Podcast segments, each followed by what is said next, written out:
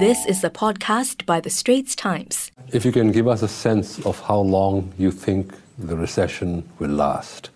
I know you said that uh, a V shaped recovery is highly unlikely, and I think a lot of people would agree with you on that. But others have talked about a U shaped recovery, others have talked about a W shaped recovery, others have talked about an L shaped. Where do you stand in this spectrum?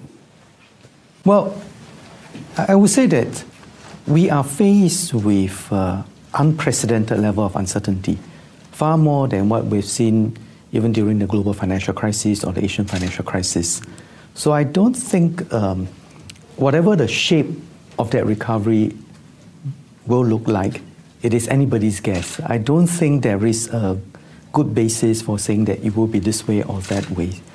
And the reason is that um, we are seeing both a very deep cyclical shock and the cyclical shock that is on both the demand side and the supply side, as well as accelerating structural changes.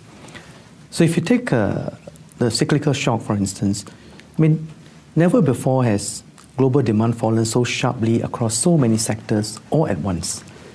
And similarly, supply chain, which was already being disrupted because of the US-China uh, strategic competition, is now changing as well because people are now putting a greater value on resilience.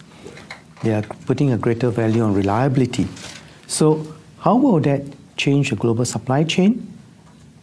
I don't think it is uh, possible at this stage to say what it will look like, but I think it is fair to say that we are likely to see a greater move towards a certain degree of self sufficiency, particularly for essential goods.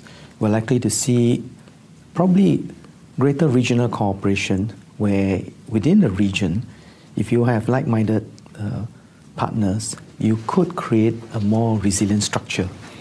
So the, the shock itself will trigger a set of changes. And these changes will be built on the structural changes which are already happening so, for instance, digitalization is one uh, good example. Already, the digital economy was marching steadily. COVID 19 has just accelerated that much. So, how soon will it recover? I think it depends very much on uh, two things. One is the recovery of the demand and supply side in the immediate, and second, how that how countries are going to cope with this very significant and accelerated structural changes. Do you see any green shoots of recovery at this point?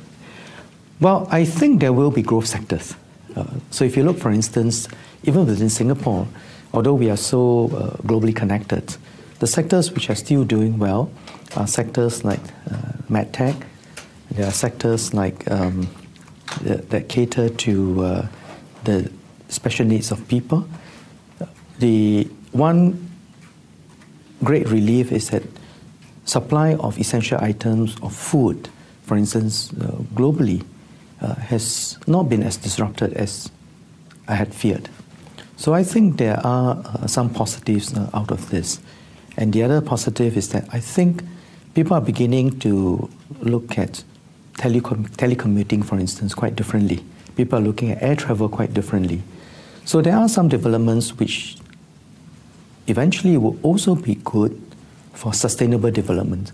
So I think we are also accelerating development towards a sustainable development goal I think the, uh, the need to cut our carbon footprint is going to be uh, more important. And people are beginning to realize that, well, there are measures that we can take that does not disrupt the economy, does, does not disrupt life as much. Uh, DPM, you mentioned structural change. Yes. Um, what are the main structural changes that you see coming or see already happening? And uh, which are the most vulnerable sectors to these changes and which are less vulnerable? Well, one major structural change is going to be in the area of technology and uh, innovation. If the if COVID has forced companies and economies all over the world to look at uh, the E word much more, whether it's e-commerce, whether it's uh, telecommuting, whether it's the, you know, the digital economy. So the, it changes the way we live, the way we work, and uh, the way, even the way we buy things. So I think the, uh, that is going to be accelerated. And the other is, uh, if you look at the areas of technology that are going to be important, I think healthcare uh, and the whole area of uh, developments relating to vaccines, relating to biologics, relating to medical technology uh, will become uh, more significant. And when you couple that with developments that are already taking place, for instance, on telemedicine, I think the, that will be a significant set of uh, structural changes. And that will also sh- uh, reshape jobs, and we can talk about that later. So that's one significant change. The other structural change is globalization, the shape of globalization. Now, the old uh, Ricardian model, a traditional Ricardian model rather of you know, com- comparative advantage, and that uh, the you know, England produces uh, uh, lamb and Portugal produces wine, and you can trade, and, and both parties benefit more. I think that has served the world extremely well over the last uh, 200 years or more, in fact, over the centuries when people trade. But with uh, digitalization, with the digital economy covering every part of the world, and with the value that people are going to place on resilience, I think a new pattern of globalization will emerge. A new pattern of globalization that places a premium not just on pure efficiency and pure productivity, but rather on resilience and also on equity. So I think uh, this will reshape globalization in ways which we are only beginning to see the broad contours of it. But how that will be, how that will exactly play out, uh, will depend critically on the politics in many countries. Because you cannot have a globalization process where big segments of the population feel that they have been left out, that their lives have not become better. And the politics that you're seeing in many of the advanced economy, uh, I think, is a warning to all of us on how those uh, changes are going to fracture society and fracture the support for a better specialization of labor globally. And I think countries that can manage that change better are countries that take care of their people and prepare their people well for change because we cannot see change in the abstract and say, well, let's change. At the end of it, change means every one of us, you and I, will have to do things differently. And habits are very hard to change, and that's going to be the hard part, but we must all try. So, globalization will change, and uh, will there be de- deglobalizations? I think there will be some elements of that. Will there be a fragmentation of the global supply chain? I think that's quite likely. Now, whether it will be a complete break, I don't think so because I think the cost will be extremely high for all parties involved. And if you look at the agreements that we have with like minded countries to keep the security of supply, I think this is a, is a good positive example of how, in the midst of all these major global forces, like minded countries can come together and uh, agree to support one another and both parties, like trade, you know, will benefit each other. So I'm, I'm hoping that we can do a lot more of that. So the shape of global. Um, the third uh, major change I think that will take place will be about the future of work. Be, because the already AI and you know robots, people were fearing robots and robots taking on routine jobs. I believe that the robotic revolution will continue. But when you couple globalization with digitalization, it changes labor market in a fundamentally uh, different way. Because it used to be that when you have trade, trade in goods, essentially allow for specializations in the factories. But now I think we're going to have significant trade in services. And services is essentially a lot of it. There, there are two types of services. Uh, one which is more high touch services. You know, for instance, uh, uh, when we go to a, a, retail store and you ask the salesperson for some advice, that is very high touch, high contact type of services. Or when you go to a restaurant, or when you travel as a tour group, it's very high touch. But there are also a class of services which are much more um, skills intensive. You know, usually the, a sort of white collar type, the managerial professional jobs. Now, both are going to be greatly affected by this change that are coming. So if you look at, for instance, service high-end services jobs, now with AI, you can read reams of documents much faster and come out with algorithms that can make decisions on many of this. I believe that that level of uh, digitalization will continue. And in fact, uh, we are going to see significant changes in the services economy. But at the same time, you see the rise of the gig economy. Now, this has been very empowering for many people, especially in developing countries. We have seen uh, cases where people in very poor countries, who, when they have digital access, they can learn things on their own. And once they learn some of this, once they have the basic education, they are then able to make full use of their creativity, full use of their brain power uh, to complement uh, machines and to be able to, job can be outsourced you know, in ways which were not possible before. And jobs will be reshored in ways which were not possible before. So you are going to see a significant reconfiguration of the labor market globally, both reshoring of jobs, onshoring of jobs, outsourcing of jobs, the rise of the gig economy, of the freelancers, and this will cause significant stresses in many societies. If you look at the gig economy, for instance, just to share with you an example, I during when we uh, had the new rules on the personal mobility devices, about 50 of my residents in Tampines came uh, to see me at my Meet the People session.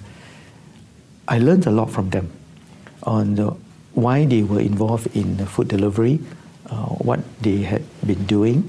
Some were doing it full time, some were doing it part time, and that that flexibility has brought in additional income in ways which were not possible before. Now, in turn, I spoke to some restaurant owners. Some restaurant owners, I met one restaurant owner who was who operated in a small stand in uh, one of our coffee shops, uh, or rather a store owner. Right? He operates a small little store in one of our coffee shop, and the couple was selling vegetarian food. So I said, "Oh, my sales has gone up so much because before that, people could only come to eat uh, in this little place. So I, my catchment is only this little neighborhood. Now with the uh, PMD, they, I have sales all over Tampines, and my sales has been really good. Now, what is the implication of that? Implication of that is that for consumers' point of view, it's great because it means greater variety. From the stallholder, if you are, are very good in what you do, it's great because your sales will be not only throughout Tampines, but throughout, could be throughout Singapore. Uh, during the circuit breaker, I went to, uh, I, I ordered some food from uh, my favorite Peranakan restaurant, and I decided to make it easier, I would just go and pick it up myself and have a chat with the owner. So I said, How are you doing? He said, I'm doing all right, I'm doing all right. I was very surprised because yeah. the restaurant was closed. He said, Oh, I'm. I said, Well, it's very good that I saw you sending a little notice about you know, your food and asking people to order, and that prompted me to come and support you. And he said, Yes, yes, we have been working diligently to distribute these uh, leaflets in different parts of Singapore and even on the E uh, means. And uh, do you know that I'm delivering to Changi? I said, You're kidding me. He said, your, where's your restaurant? Your that, that restaurant is uh, around Bukit Timah. Oh, okay. okay. So I said, You're kidding, you're delivering to Changi. He said, Yes. He said, For the first time, you know, the, the restaurant is delivering uh, to Changi. So I said, Wow, this is going to be a big change. But he is, is a very good restaurant, so in a very good Peranakan restaurant. So I was quite, I was really quite glad for him. But it shows that not just domestically within Singapore, but globally, you're going to see significant changes. And how will, shape, how will jobs be reshaped? Uh, one example will be that when you think about jobs in the services economy, whether it is um, retail, F&B, with digitalization, with the fear of clustering, you are going to see a new model evolving. A model that is more resilient, a model that is more, um, more resilient to COVID 19 and other possible you know, mutations of the virus, a model that is more resilient to disruption in supply chain because of politics. But at the same time, I think with you are, we are going to see also a larger num- number of uh, people participating in a global market, in a global labor market. Because if I'm a, a, a, poor person in a developing country, but has the right skills, I can now do a number of things digitally Yeah. and add value that way. So our worth as a worker is no longer defined by just the job we do, but rather by the skills and value add that we can create. And this is going to be very, very important for every one of us to upskill, to reskill, because it will be a very different world. And I'm glad that we started our industry transformation, we started our skills future work uh, very much earlier. Uh, so I, I am optimistic that if we pull together, we can not only overcome this crisis, but we can emerge stronger. And the reason why we have to pull together is that we cannot be looking at jobs in isolation. I still believe that organizations that can bring people together will be stronger. Whether you're bringing people together physically in one space to do things, or you're bringing together people uh, digitally in one space, or you're bringing your suppliers and customers together digitally, all these are different modes of bringing people together. But that partnership, that collaboration, that new economic model will be significant in the future. And I believe Singapore has what it takes to make a leap to this new model quickly and allow our people to continue to have good jobs. Uh, talking of jobs, uh, DPM, you mentioned that up to or more than 100,000 jobs could be lost Yes. this, this year, right? Which is bigger than in SARS or bigger than in the global financial crisis. So, which, which categories of workers will be the most vulnerable to these job losses? Well, the, the most immediate uh, ones are the ones which are directly hit by COVID 19. So anything to do with aviation, tourism, uh, to some extent F&B, and to some extent uh, retail, uh, all those uh, will be down. And that is the reason why in a job support scheme we provided a significantly higher level of support, you know, 75, 50%. The, so I think those that involves a degree of high touch uh, will be badly hit by COVID 19. And what will be the shape of those jobs in the coming years? I think we have to start thinking hard about it because I don't think uh, global travel and global tourism will just bounce back that way. I'm looking with great interest to see how this opening up in summer uh, in Europe uh, will change the shape of the pandemic. I am I'm hoping that it goes well because it is a very bold experiment in, in Europe. because summer, summer holiday is sacred in Europe. So the pressure to open up has been very significant. And, and we'll see. I think if it goes well, I think we'll have hope that the global aviation and tourism can recover uh, quickly.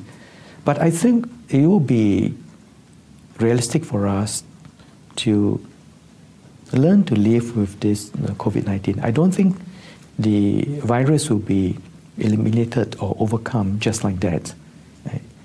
How long will it take? We don't know. And in turn, the trajectory of this uh, COVID 19 pandemic will shape the trajectory of the global economy. Yeah, right. Um, your government has done a lot to protect jobs so far. You spent a lot of money on this. Now, what happens when the, the job support scheme tapers off after 10 months and you still have corporate distress? What would you do then? Would you extend the scheme or would you explore other alternatives? Well, um, and as, as you know, as part of this budget, for the first time, we have such a large contingency sum, $13 billion. And uh, that is to uh, give us the uh, firepower to deal with unexpected developments. And uh, therefore, there are a number of options that I'm looking at as to what we can do. But uh, let me say that uh, the as many when I met our members of the Future Economy Council as well as the Singapore Business Federation, one comment which several of them made is that the government cannot be expected to shore up businesses forever. And I think that is a realistic comment. And we have to think about what will be a realistic option. And as I said, at the end of it, there's some business model that will be broken, which is why in the Fortitude budget, I urge businesses to really rethink their business model because there's, it is not just the impact of the COVID 19, but COVID 19 has accelerated a lot of structural changes which are already happening. So if we don't pivot quickly to new growth areas, many businesses will be in trouble. And therefore, our support is focused on workers. The central focus of all the four budgets is on our people, on our workers. On our people in terms of supporting them on household expenses, uh, and our people in terms of, you know, first keeping the jobs for as long as possible, but at the same time having a very strong element of traineeship and skills upgrading. And we have to prepare for the change because the structural changes will come faster than uh, we imagine. And the ones, you know, the countries and the people who are most prepared for that structural change will be far better positioned. And that is why I'm very glad that we started our industry transformations, you know, in 2016, I think. And change is very difficult. When we started that, the, there were some businesses who were in denial and said, why do we need to change? You know, what is this big thing that you are seeing? But I'm glad that more and more are coming on board. And my last meeting with uh, the Singapore Business Federation and Future Economy Council uh, was most encouraging to hear our business leader you know, leading a charge for change. The other area which I am very encouraged by is when I met a group of startups in Singapore and a group of venture capitalists. And they were investing, they, the venture capitalists were investing in new growth areas. The startups were trying out new business models. And these startups, as I mentioned in my uh, budget speech, you know, they, their mantra has been to disrupt the world, to change the way that business is done. But this time around, COVID 19 has so disrupted the world that the startups are looking at how can I help people cope with disruption? Okay. what are the ways in which we, we can do? And they have been very creative, which then brings me to a very important aspect of our workers' training and upgrading. Our workers will have a good future if we put a lot of emphasis on learning and learning to learn. I think our education system will have to evolve. I mean, we started it you know, many years back, and uh, even when I was education minister, we had lots of discussion about this. How do we help our children learn how to learn and uh, to discern truth from falsehood, to, to have that level of uh, critical thinking to deal with facts which are presented before you, and most importantly, to have a level of creativity and imagination to think of new possibilities. Because the future economy will be driven by technology and innovation. And it is, in my mind, a plus for Singapore. Because we are having a declining labor force very soon. Uh, I'm, you know, I, I look forward to having more babies in Singapore, but uh, it has been many years of effort. We have not made that big leap. But uh, with however many students that we have each year, we must educate them to the best of our ability. And at the same time, for all our workers, this emphasis on skills future, on lifelong learning, must be taken really seriously. It's no longer just about that, just about uh, you know, a, a, a buzzword. It has to be embraced deeply by everyone. And I want to make an appeal to our leaders in our companies that as leaders, they play the most critical role in enabling change. Yeah. And I think what will make this learning productive is not just that people learn something, but rather they learn and put to good use.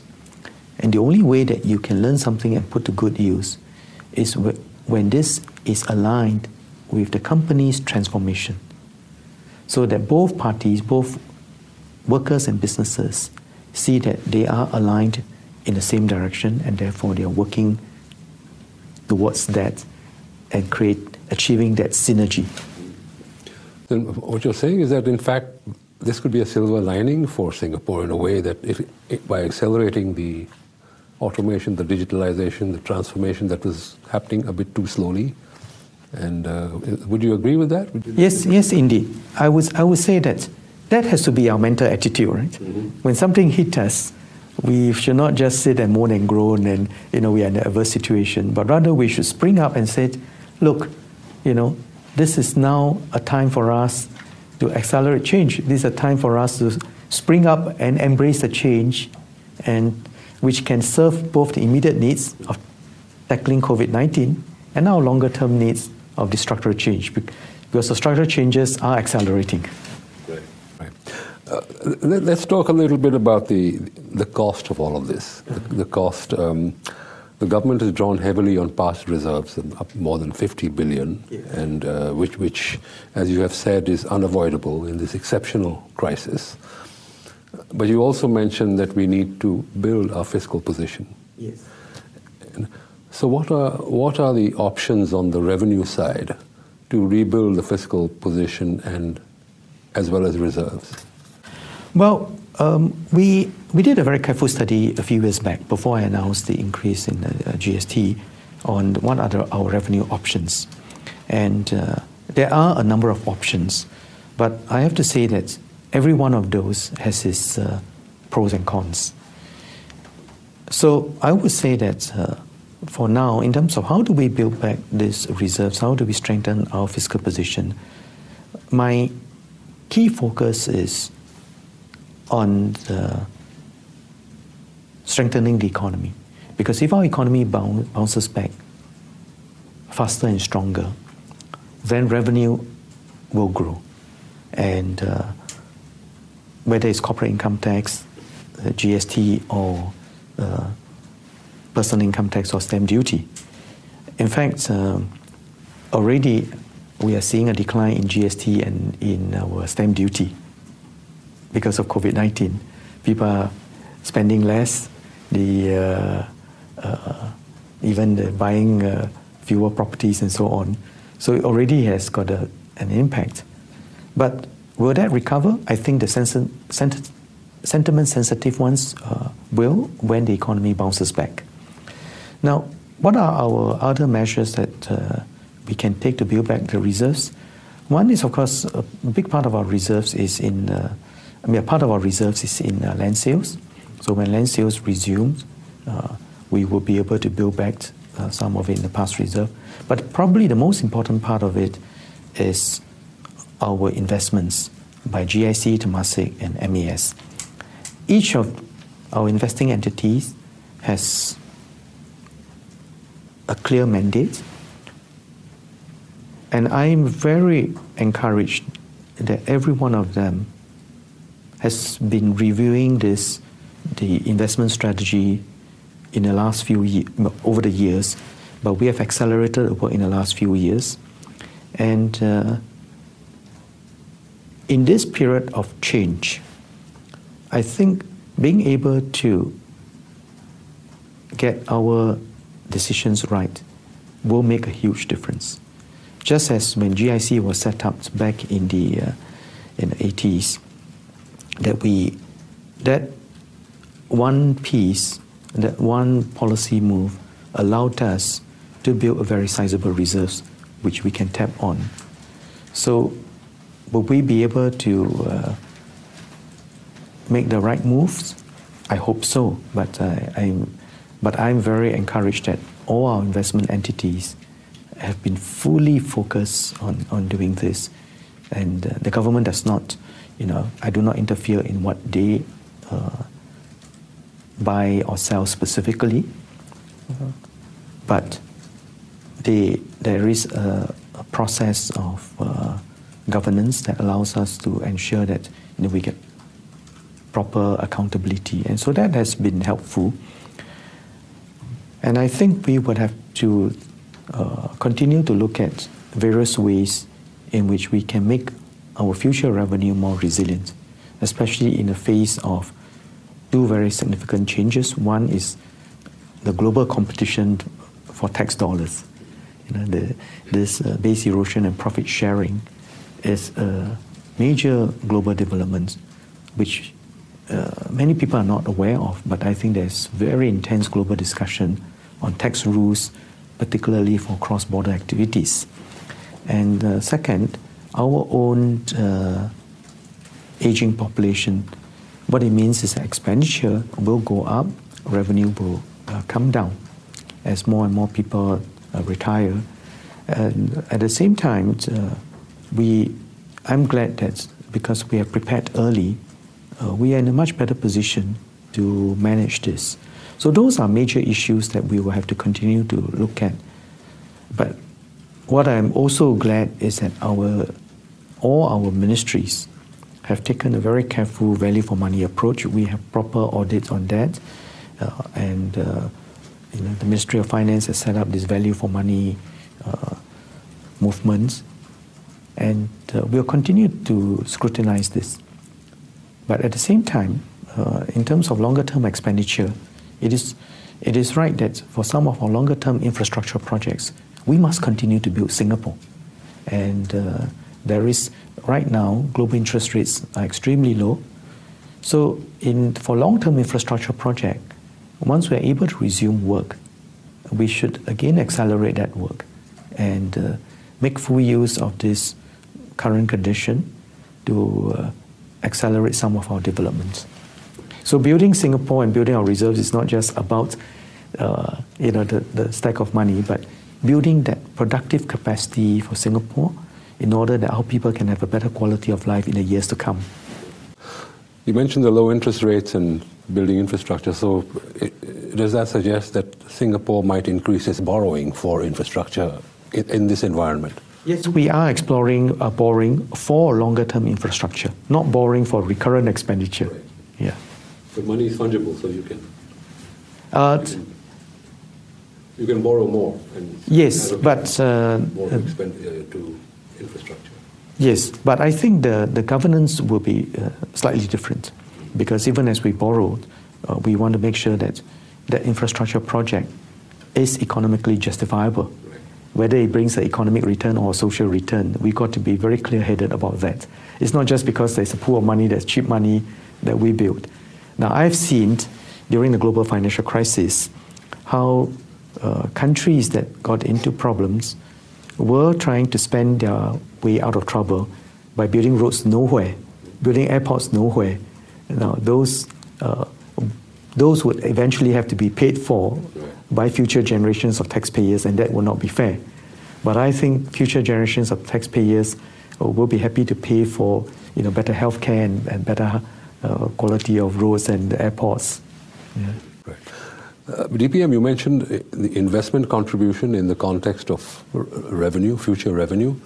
Uh, would you consider increasing the contribution from, from, net, from the net investment side? Well, we will have to study this carefully. The, my, my approach is never to say never because uh, you would depend on this. But for now, I don't see a need because the formula has been quite robust in that we are not looking at year to year returns because otherwise, in buoyant years, we'll end up overspending, and in depressed years, you don't have the means to spend. So I think the, the needs of the real economy and the needs of the and the movement in the financial markets are not perfectly correlated. And in fact, during this crisis, you already see that the financial markets have recovered much faster than the real economy. Some people think that it is over optimism. Some people think that the financial markets know more about the real economy what than think, people. What do you think of that issue? I, I think that we are in a situation where you have negative rates all over the world, mm. and therefore there is a scramble you know, in a search for yield, and the markets are moving up because of that. But at the end of the day, financial markets cannot defy gravity. It has to be linked back to the real economy. Right. And if the real economy is going to be in a doldrum for a while, I don't think uh, markets can remain buoyant and get detached. And in turn, how the real economy performs depends on the trajectory of the uh, pandemic. Right. And which is why I think that global cooperation whether to find a vaccine or to find new therapeutics in order to combat COVID 19 is probably the most important thing that people around the world and, and governments around the world can do in order for us to then fight all the other fronts. Yeah. Uh, DPM, in your wrap up speech, you put a lot of emphasis on social capital. Yes. And, uh, uh, well, you refer to the fact that we have deep social capital assets we have uh, our community, community grassroots organizations. We have our volunteers. We have our tripartism. So, what, what role do you think the social capital has played during this managing this COVID crisis? And do you think it could be strengthened further? Oh, uh, absolutely. So first, I, I really want to. I, am very, very encouraged by the way that Singaporeans have uh, responded to this crisis. They have responded first and foremost in observing these precautionary measures seriously. When we talk about you know getting uh, members of the public to wear masks, uh, getting adopting social distancing and so on, people have been uh, observing this very carefully, and I think that stems from the a certain discipline in our people and also a certain trust that when our health authorities say this, it is, it is uh, an advice to be taken seriously. Uh, at the same time, I think what I'm also very encouraged by is that people are responding to uh, changes, even changes in uh, the advice that have been given, uh, rather well. Of course, you will always have a few who would, you know, not obey the wearing of masks or who will have not obey the social distancing and for which enforcement action has been taken. But on the whole, it has been good. The, and I said that even they've responded well to changes because, for instance, at the start of the uh, pandemic, the idea of you know, asymptomatic patients and asymptomatic transmission, that asymptomatic patients could transmit the virus, was not uh, known even in the medical community. It is only after lots of work have been done and the world is learning on the go about dealing with this virus.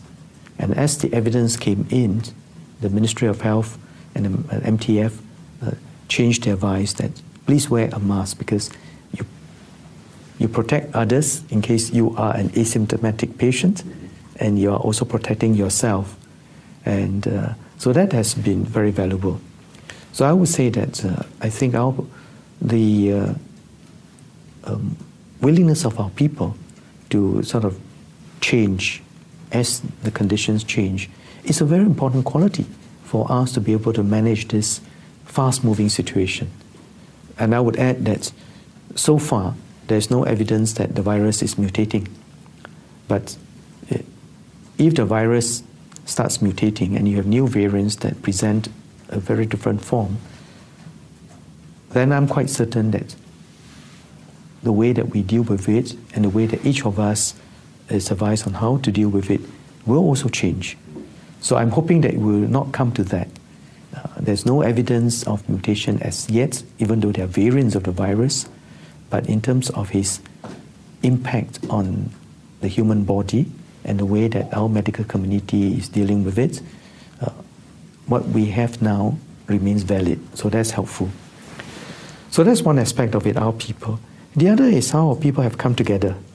I was at, we had many volunteers during the first distribution of masks. I, I went to thank my volunteers in, uh, in, in, one, in one area. Then there was a resident who came down. So I thought he was coming to collect a mask. And he said, I bought it earlier. I don't need any of this. Please keep it so that give it to those who need it more. So I think that civic mindedness of our people is very commendable. And, and there are many of such examples. And I thought there are also many, for instance, our Silver Generation ambassadors who have been uh, calling up our uh, pioneer generation and Merdeka generation. They, because they have visited them earlier, they know who among those were living alone. Mm. And I think the having that uh, phone call to ask how they were getting on has been most helpful. I spoke to some of our Silver Generation ambassadors and I said, So, what, what did our seniors tell you? They said, Well, many of them felt very lonely because you know they are confined at home during the circuit breaker. And uh, so they ended up speaking uh, for a fairly long period with them. But I said, Well, thank you very much for doing that. And we have many people who are doing that. We have uh, people in the national care hotlines, um, many volunteers, including uh, psychologists and you know, volunteer workers who man these hotlines voluntarily, and they are doing this to provide support. So I think that is a, a strength in our society which we must uh, nurture and recognize, which must recognize and nurture. Now, beyond that, uh, beyond the community, I will also say that uh, many of the business leaders I met uh, have also been very conscious that the job support scheme has been given by the government to help them keep their workers. So they take effort uh, to keep their workers, and I want to thank them for that. Our trade unions, NTUC, has also been keeping in touch, the union leaders and uh, uh, our leaders in the NTUC, Chee Meng and his team of people, have also been very focused on helping our workers. And the workers have a variety of needs, and I'm glad that that care network that the NTUC has is also uh, put into action. The care network in our People's Association among our grassroots volunteers have been uh, working very well. And of course, the care network among our so- social services agencies. As I mentioned before, Ministers uh, Grace Fu and uh, uh, Indranee and Desmond joined me for a dialogue with leaders of some of our social services agencies. So they were looking after people from seniors to those persons with disabilities and persons with uh, special needs. And in this period, it's actually very stressful for them because if you have a person with special needs, it is not so easy to just provide support or counseling digitally. But yet, every one of them was trying. And I remember one of them telling me, he said, this is not as good as being able to touch and feel somebody and you know to see someone in the eye. But this is at least with this digital means, I can see that person on the screen, that person can see me on the screen. It provides a level of connection that uh, would otherwise not be there. So a phone call is better than no phone call, and a video call is better than a phone call, and the face to face is the best. But they are all adapting, and I'm very glad that uh, we have so many volunteers who are working hard at, at this, and I really want to uh, uh, thank all of them that this is the social reserves I talk about. Now, the other area is our frontline officers. The, uh, I, I spoke to a number of our doctors. In fact, uh, doctors in uh, uh, Tan Tock Seng Hospital, who was taking care of me earlier uh, when I was down. And I wanted to make sure that you know, they were coping well. So I had a, a first-hand view of what was happening. And they were really working very, very hard. And it has been very tough, but yet they, they have all persisted. So our frontline healthcare workers, doctors, nurses, therapists, have been uh, uh, have been wonderful. So I, that's why I say that it's not just the fiscal reserves that we have, but the so- social reserves. Know, what who we are as a people, the values that we hold as a people, you know, the atti- the care and support we provide for one another, and that mental attitude of being resilient, of you know having that fortitude to bounce back. Yeah. I think these are qualities that will serve uh, Singapore and Singaporeans very well in the future. So we have gone through a very big stress test, and I hope that that stress test makes us even stronger. Okay, so, uh, my final question is on politics. So, um, DPM, you mentioned in your wrap up speech that all around the world during this crisis, there's been a flight to leadership, mm-hmm. right? So, how might this translate uh, in terms of a mandate for your government? Well, I, I think the we will have to uh, let Singaporeans decide.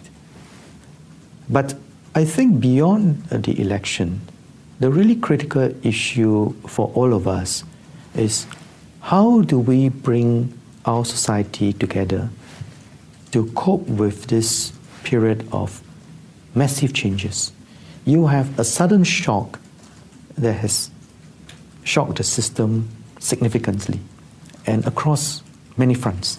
The healthcare front, so that we have to find new ways to protect life. The economic front, because the economy has been so dampened by, by this COVID 19 and as well as the geopolitical front. In fact, geopolitics has not become less pronounced, but in fact more pronounced. And I'm rather concerned that you know, we are not having the global leadership to deal with this. And I do think that multilateral institutions, whether it's the WHO, the IMF, or the World Bank, or regional banks like the ADB uh, and the AIIB, will have to rethink their roles and to see what can do in order to bring parties together. What we are seeing now is you know, different groups of people starting, like-minded countries coming together and say, let's better band together and uh, pursue our agenda. So I think there are a number of significant changes that are going on. We have to deal with a global front. We have to deal with our economic front. We have to deal with our social front. So the election is really about direction setting.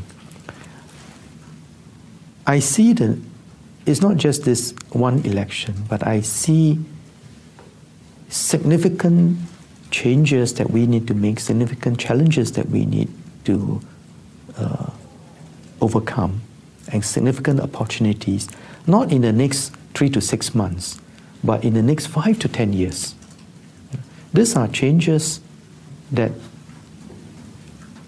will define Singapore in the future. So if COVID 19 is a test of a generation, the next five to 10 years will be a test of how our generation overcome this test of a generation and emerge stronger. So I would say that uh, beyond, uh, you know, party politics and, and, and elections, really, I hope that Singaporeans will focus on this one issue. How do we stay together as one people? And in that regard, I, I must uh, uh, you know, commend Mr. Pritam Singh for saying in Parliament that partisan politics uh, should take a back seat, that we should have a unity of purpose. And uh, I, th- I think that that is good, you know, for a responsible, uh, for a party to be responsible and take that view. Unfortunately, it's not the case for all parties because there are parties that are looking at, well, look, you know, this thing was not well done, that thing was not well done, and so on. This is a government that has uh, not done well in this. Now, there is a time and place to uh, look back and see what can be done. But right now, you are in the midst of a major battle, a major battle on many fronts. And all our people and all our leaders in every segment of our society must, first and foremost, look forward. What is ahead of us? What are the dangers in front of us? What are the opportunities in front of us? Let us focus our minds on the coming months and uh, days and months and the future. You know? Now, there is value in looking back if we say, well, is there something positive that uh, is there something that we can do better that will aid us in this forward movement? But it is not a time to do uh, uh, accounting and uh, fault finding because I think that is, to me, uh, a distraction from what you need to do going forward. And for that reason, I say I welcome any good suggestions about how we might do better in, in this better. I'm very open to good ideas. You know my style. I, as I started the uh, Singapore Conversation, and uh, we have just uh, we have launched Singapore Together, and this is a COVID nineteen is an important occasion for us to reinforce Singapore together. And so, if you said we should really go look beyond this, but really about the future of Singapore. Yeah. How the Singapore come together to build the future of Singapore and to uh, rebuild structures which has been damaged by this gale force wind. Sure. Thank you, DPM. Thank you for making the time for this interview. Thank you. Thank you. That was an SPH podcast by The Straits Times. Find us on Spotify, Apple or Google Podcasts, or streaming on Google Home. Do feedback to us at podcast at sph.com.sg. You can also check out more podcasts on various topics at The Straits Times, The Business Times, and Money FM 89.3.